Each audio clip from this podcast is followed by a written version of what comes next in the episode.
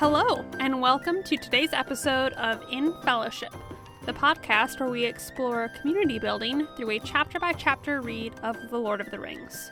My name is Ellen. And my name is Anna, and in today's episode, we're discussing Book 1, Chapter 7, In the House of Tom Bombadil, exploring how community is built through food. Anna, are you eating any snacks today as we think about food and this chapter? I'm not currently eating any snacks, but I did have a fabulous lunch of just exceptionally delicious tacos. And I was in good company as I had them, so I feel like their flavor was enhanced. By the community that you were enjoying the food with. That's exactly right. And you? Any snacks for today's adventure? One of my guilty pleasure snacks are those mozzarella sticks that come with the prosciutto wrapped around them already, sort of like an adult string cheese, and I consumed one immediately prior to starting this recording. It was delicious. Did you create any community in your recording closet? With you, yes, but otherwise I did eat it alone in my closet. Excellent. Well, You know, I think that that also serves a purpose, right? To snack alone is sometimes to just really focus on the delicious flavors and not worry about how silly you look while you eat your adult string cheese. That's right. Mm-hmm. But speaking of food and community, it is your turn to tell us a story. What story do you have prepared for us today? Well, today I wanted to talk about our Oma, who is our great-grandmother on our mom's side, who is famous for cookies. Right around the winter holidays, Oma would often make a big tin of cookies. And for family gatherings, these were so celebrated. They were a big part of getting together. There is something called pink eggnog, which was also incredibly famous and quintessential to the holiday experience for us. And as we were maybe less able to travel and see all of our family, as we grew and spread out across the country, Oma took it upon herself to also bake these cookies, put them in tins, and then ship them to family via the U.S. Postal Service. So by way of her kitchen and her love was creating this community to help make us feel like it was the holidays and we were together, even when we couldn't be. And this had such an indelible mark on the fam that really then someone started to write down these recipes and put them into a book. And so her recipes kind of carried on down in that way to other people who are interested in recreating that experience and that holiday spirit. And so in this last year, as I was, experiencing COVID and wanting to remain relatively productive, but also not being able to go out into the world and do things, I, like many others, turned to baking and cooking. And so I took the book of cookie recipes and was really starting to add some additional information, such as prep time, tips and tricks, substitutions for ingredients. And so that's something that I've been kind of cooking through and revamping the recipes since holiday last, and have really enjoyed that experience, but also just kind of thinking about this as an homage. An homage to Oma.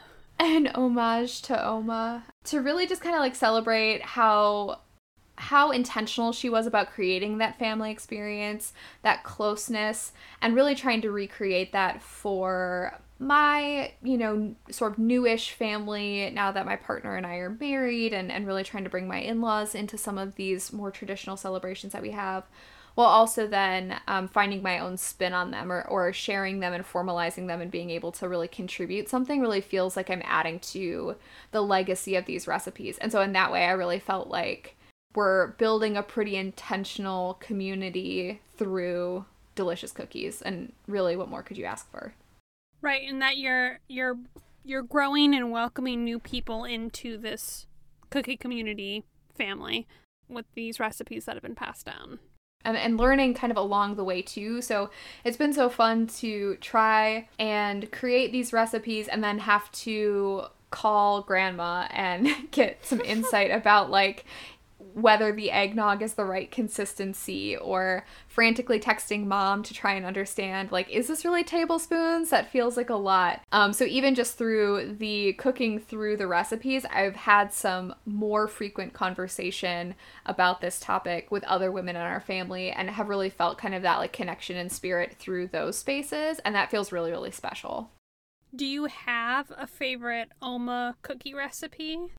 Well, I'll say two things about that. One is that Oma loved the color pink. And of course, you know that I have a food intolerance to red food dye. So a lot of the things that were quintessential to me as a child, I wasn't able to participate in, and they became almost revered in my mind as these like, the pinnacle of Christmas was this pink eggnog and her raspberry meringues, which were, they always looked so good, but I couldn't have any because I was allergic.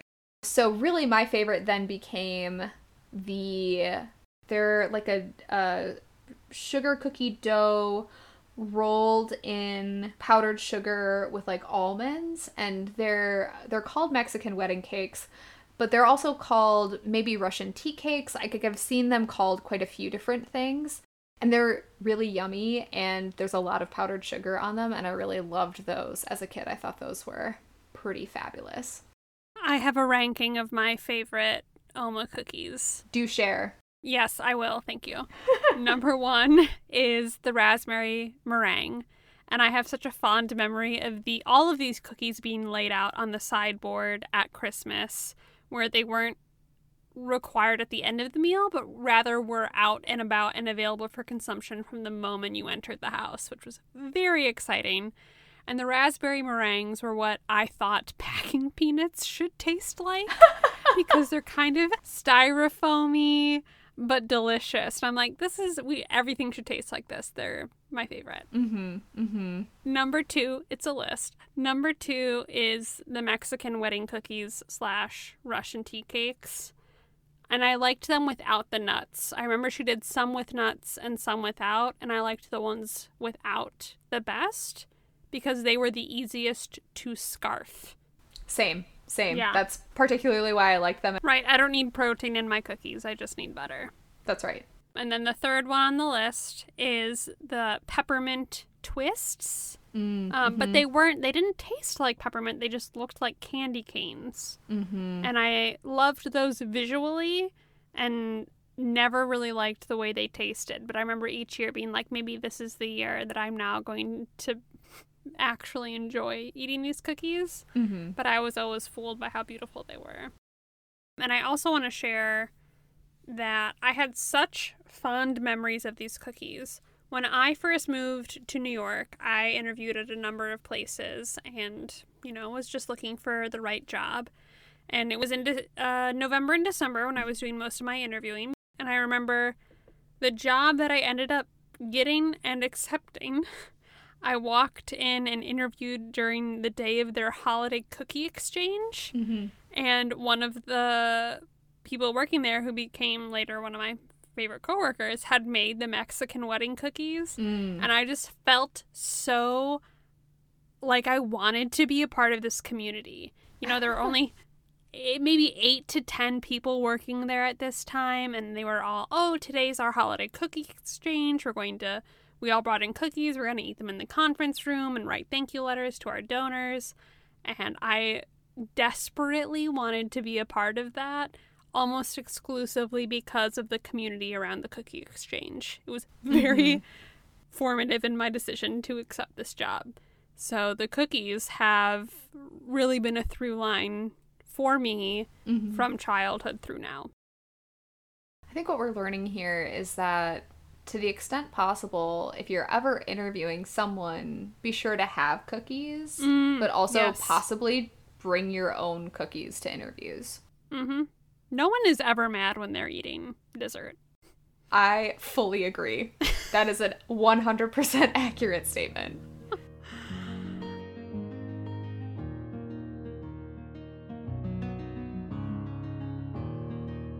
All All right, so Ellen, what happened in this chapter? Honestly, not a lot. It was mostly a lot of eating and telling stories. We do meet Goldberry now, and apparently she's perfect, so congratulations, Goldberry. Frodo is literally stunned into silence by this woman. Mm-hmm. Goals. Yes, goals. And then they spend a night there at this house where they are told multiple times to heed no nightly noises, which I found to be incredibly ominous and freaked me out a little bit, you know? Yeah, there's nothing like being in a strange place and then being like, pay no attention to the creepy noises coming from outside your window. And you're like, hold up now, what? Yes. It's like if you hear things around the house, that's fine. Don't worry about it. Mm-hmm. Okay. And then, so they all have some interesting dreams while they are not heeding their nightly noises. And this is where Frodo has a vision of Gandalf trapped at Saruman's, which I had missed the last time I read this, so I wanted to draw all of our attentions to his dream. He doesn't know that it's Gandalf, but we, the reader, will learn later that it is Gandalf. Pippin has a dream of the Willow Man. Merry has a dream that he almost drowns in a bog, which... is that alluding to the fight at the end of The Return of the King? I wasn't sure. I was having a hard time understanding if that was sort of a fear from the, you know, travel across the river, and then also with Old Man Willow, if it was just sort of a general fear-based dream around, like, nature as a threat, or if it was alluding to something specific, because it seemed more generic than the others, and I wasn't able to tie it to a specific event that I knew was coming. Right, because Frodo's visioning something that is maybe in the past at this point, as is Pippin. I guess we don't know timeline-wise if Gandalf has yet escaped, but we assume that he's trapped right now, right? Right, and it's also a little unclear because we, the reader, as someone who's read the whole series, know this is what we're witnessing. But for a first-time reader, I don't think it would be clear that any of these are tied to real events, and I don't know if they're intentionally vague for those reasons or how the sort of tie-in happens later, if at all. So I'm curious to look for some of those connections later on.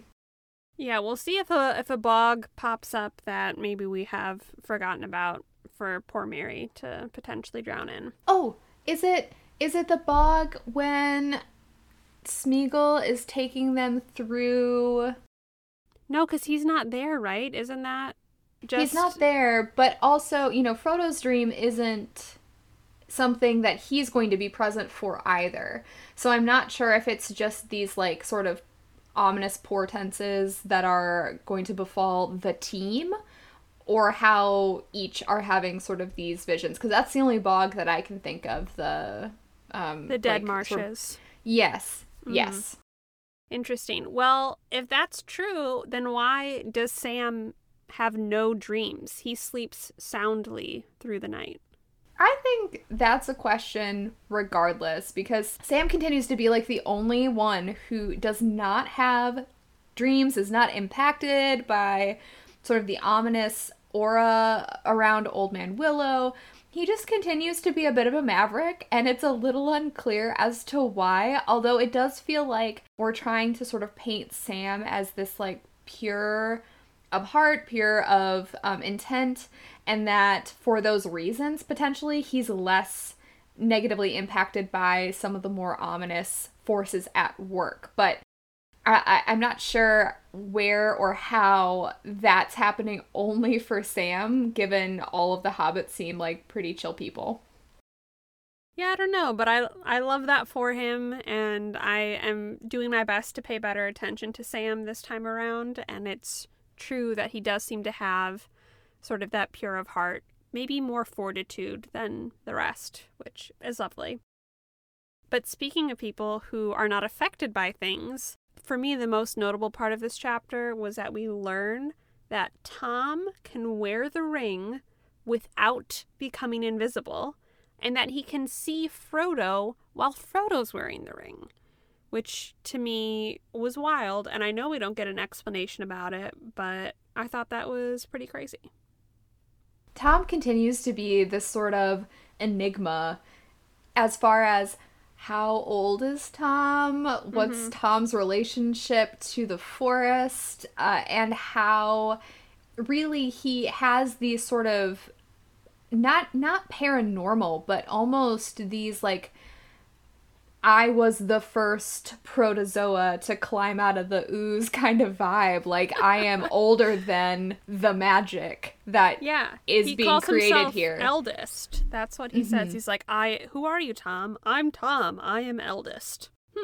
And I love the idea that there's this, like, universal being who's older than everything else. And it's like, my name's Tom. Tom Bombadil. Okay, sure it is. Because that's what you would name someone who is, like, the first being, maybe? At least in this space. So bizarre. So interesting. The last plot note I'm going to bring is insignificant, but it really tacks on to last week's episode of Tom Bombadil, Are We Creeped Out? The fact that the hobbits start referring to him as master, I find a little upsetting. Yeah, it's unclear if that's... I think the intent is that they're acknowledging his mastery of the elements or of the space. It's an attempt to kind of acknowledge his knowledge, but it comes across in this almost subservient way, which is a very interesting path to take for these four otherwise, again, very like strong and capable hobbits, though young and new in their journey. It's not like they just don't have any skills at all. So it feels like it's a weird deference to show to Tom and a weird way of demonstrating that when Tom hasn't asked for it, right? Like, he's only ever introduced himself as Tom. So it's like, all right, we'll just, chill with Tom then. Right. Goldberry is the one who says that Tom Bombadil is the master. He is the master of wood, water, and hill. Is what she calls him, which is fun. Which is a heck of a title. Yeah, good nickname. So those are the plot outlines that I have for this chapter, mixed with a little bit of, and how are we feeling? Right. A little bit of Tom shade. Yeah, a little bit of Tom shade. And spoiler alert, I'm sure we'll have some more next week as well. But where did you see examples of today's theme in the chapter? There were quite a few. I was quite snacky through this chapter because there were a lot of very rich descriptions of yummy-sounding food. One of the first examples that I saw was on my page 141. And Tom's first question in the chapter is to Goldberry about whether dinner is ready for the guests. And then he goes on to describe what is going to be presented for dinner. So there is yellow cream, honeycomb, white bread and butter, milk, cheese, and green herbs and ripe berries gathered. Is that enough for us? Tom asked. Is the supper ready? So he's putting together a really lovely charcuterie board. Or I should say Goldberry is putting together a beautiful charcuterie board for the hobbits after traversing and surviving the old forest. So that was the first example that I saw. As he starts to name those foods, my first thought is, like, that is a brown meal. But then he does get to the green herbs and ripe berries. And I was like, oh, okay, it's not just butter and cheese and bread, which would be fine with me. But as our parents say, you gotta have some color on that plate. Well, and let's hope that no one is lactose intolerant in this little journey group, because certainly they would not be enjoying this meal as much as you and I would. I don't think hobbits have dietary restrictions. I think it just doesn't exist for them. Certainly, we aren't clued into any throughout the books, that's for sure. No, we're not. There was another example where they just kind of talk about the meal itself, still on that page 141, where it says, the hobbits were seated at the table, two on each side, while at either end sat Goldberry and the master, so we're to that again. and then it was a long and merry meal. Though the hobbits ate as only famished hobbits can eat, there was no lack. So just kind of this idea that there is a surplus or maybe just the right amount of food for the guests that are there, and it's sort of restoring and replenishing their energy and their spirits. And so it's just kind of a nice, like, cozy picture that's being cultivated. Yeah, I loved that. So then I see that the sort of next example, right, comes shortly after that, where they talk about Tom feeding them breakfast the next morning and kind of hurries them along by threatening that they will not get any if they do not move. I loved that part. I thought that was so funny. I am reminded of many a childhood moment where you and I are both perhaps not moving at the pace that the parents were expecting. And so it's like, okay, well, if you're not going to move along here, there's not going to be any breakfast left. People are eating. Like, let's get along here. Mm-hmm. So then the hobbits came soon and left the table late, and only when it was beginning to look rather empty. So again, there's sort of this cornucopia, this multitude of delicious foods to really sort of support the hobbits. And clearly, like, the hobbits have food as a love language. They're very focused on what's their next meal, having a good meal, and so it feels like they're really being cared for in that way with Tom and Goldberry. Yeah, I'd like to jump in here with one of my examples because I feel like you've teed it up very well by talking about both Tom and Goldberry. The next one that I have is on page 149, so shortly after what you've just talked about. And it's after they've been telling stories, and Tom says, quote, "And let us have food and drink. Long tales are thirsty, and long listenings, hungry work, morning, noon, and evening." And after that, he jumps out of his chair and begins to dance around the table, and him and Goldberry together set up the table. And I liked that moment because I thought it showed a good partnership between these two people who we assume are romantically involved living together. And I liked that Tom was an active part of this hosting and that the two of them together set the table and made the hobbits feel welcome.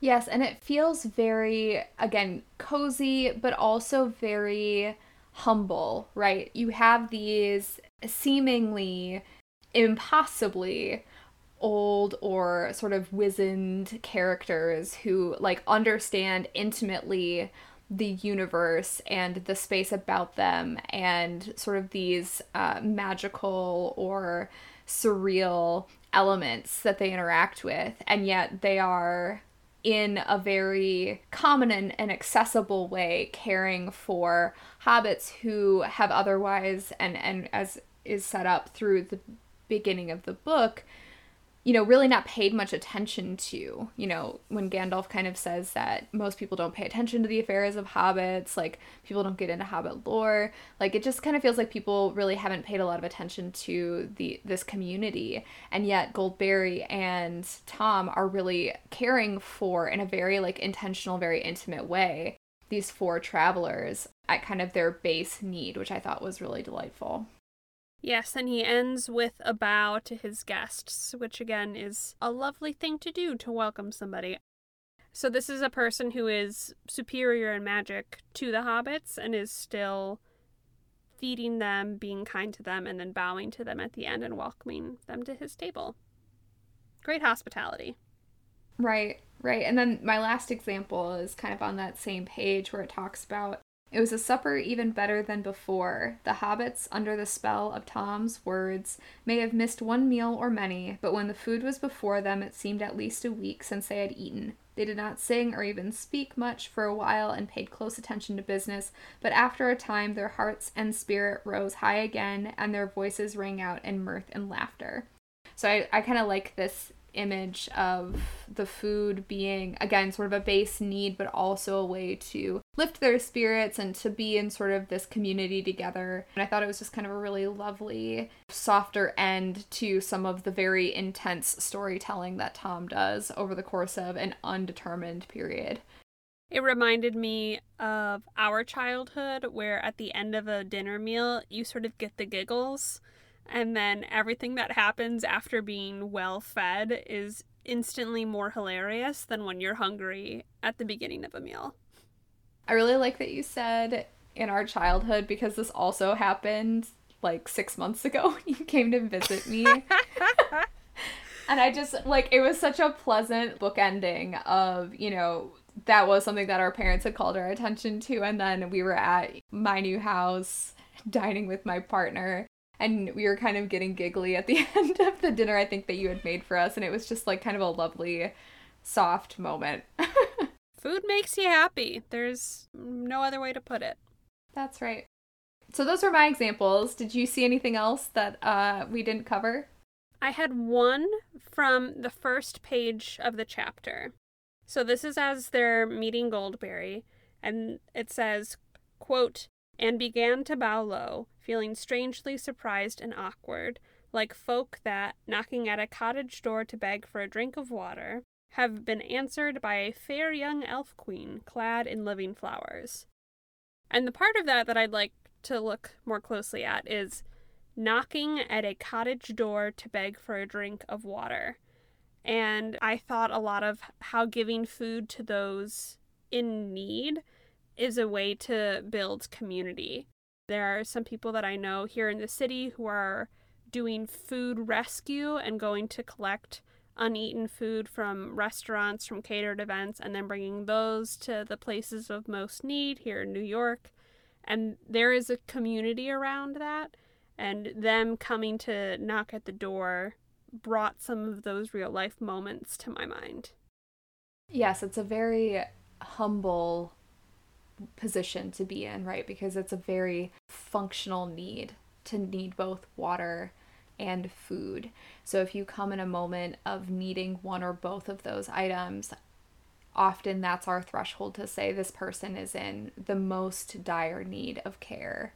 And so to come in that way really, I think, says a lot about the position that the hobbits are in at this moment, where they've just been sort of snatched from a very intense situation, saved, and now are going to be cared for very intentionally and very lovingly in a way that, you know, a mom or a guardian cares for a dependent in kind of that way.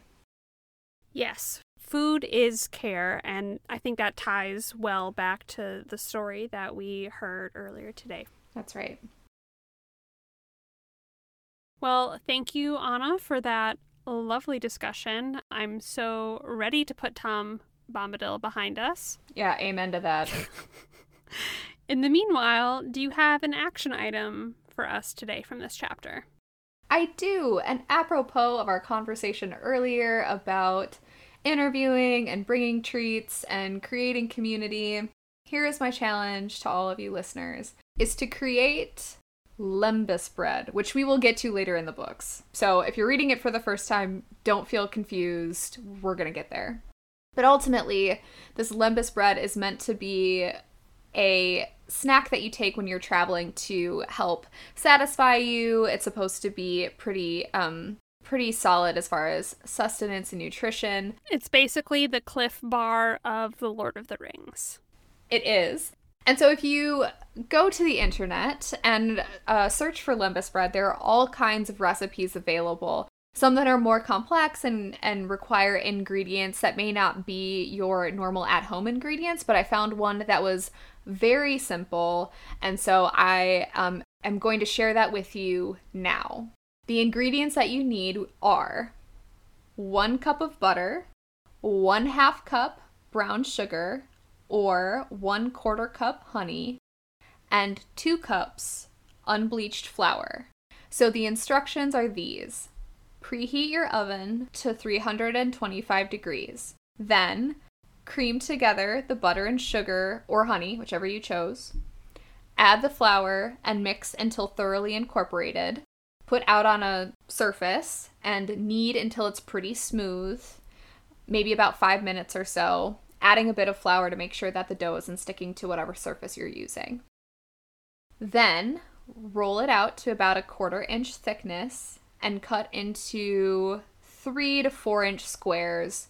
And then you're going to want to score halfway through each square with a butter knife. And then you're going to take those squares, put them on a buttered cookie sheet, and bake for about 20 to 25 minutes or until lightly golden brown. And then when they are done, take them out and share them with someone. Start a conversation about Lord of the Rings or other topics, potentially this podcast, and create some community around Lembas bread. Thank you for that. I think we can put that recipe maybe in the show notes and also on our Twitter account. So folks who are following us online and want to read along with the recipe can do so. But I am excited to give that a try. That doesn't sound too terribly difficult for a recipe. So thank you for not picking something like croissants that need a lot of extra work. Yes, there were a couple others that were more in the vein of a health bread where it involves chia seeds and mashed bananas and all different kinds of ingredients that I didn't have in my pantry. So if those are more interesting to you because you're looking for a healthier option or something that has perhaps just more to the recipe, there are plenty out there for you to find. But I felt like this was a good entry point for folks who may not be as comfortable in the kitchen and that most folks have these items maybe easily accessible in the pantry. I love it. Thank you. Today's podcast was brought to you by Fair Lady Goldberry, the Fair River Daughter. Our music is by Robert Zahn and Simon Dom. If you have thoughts on today's episode or homework assignment, send us a voicemail or email at infellowshippodcast@gmail.com. You can leave us a review on Apple Podcasts or wherever you listen to podcasts. Remember to take care of your community, stay hydrated, and thank you for joining us today in fellowship.